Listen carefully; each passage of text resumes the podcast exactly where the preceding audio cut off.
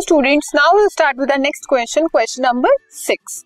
So what happens when dilute hydrochloric acid is added to the following? आपने dilute HCl को add किया किन्हीं substances में? ये आपको एबीसी में आपको बताया हुआ है। आपने कहाँ कहाँ पे HCl को ऐड किया? क्या हुआ? क्या रिएक्शन इन्वॉल्व हुई? वो हम देखेंगे। So first is when HCl is added to bleaching powder then zinc granules and baking soda तो सबसे पहले हम ब्लीचिंग पाउडर के साथ देखते हैं। Bleaching powder reacts with hydrochloric acid forms calcium chloride water and chlorine gas जब हमारा ब्लीचिंग पाउडर एच के साथ रिएक्ट करता है तो वो क्या बनाता है? सी ब्लीचिंग पाउडर का फॉर्मूला क्या है? सी इसके साथ एच ने रिएक्ट किया। सी बना एच टू ओ बना एंड क्लोरीन गैस हमारी लिबरेट हुई। ये अपवर्ड एरो क्या बताता है कि हमारी क्लोरीन गैस लिबरेट हो रही है। नेक्स्ट जिंक ग्रैनुअल्स जिंक क्या है? मेटल है.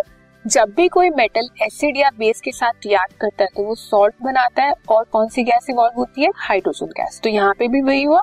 Zinc granules react with dilute hydrochloric acid forms zinc chloride and hydrogen gas is evolve ये रिएक्शन है. Zinc plus two H C L gives two plus H two next is baking soda baking soda कैसा salt है? Basic salt है.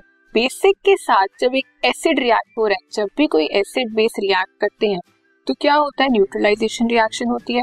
एक salt बनता है और कौन सी गैस इवॉल्व होती है? कार्बन डाइऑक्साइड तो जब बेकिंग सोडा रिएक्ट करेगा एच सी के साथ to form sodium chloride water and evolve carbon dioxide ये इक्वेशन है NaHCO3 plus HCl will give NaCl हमारा ये बेस बना plus water plus carbon dioxide हमारी evolve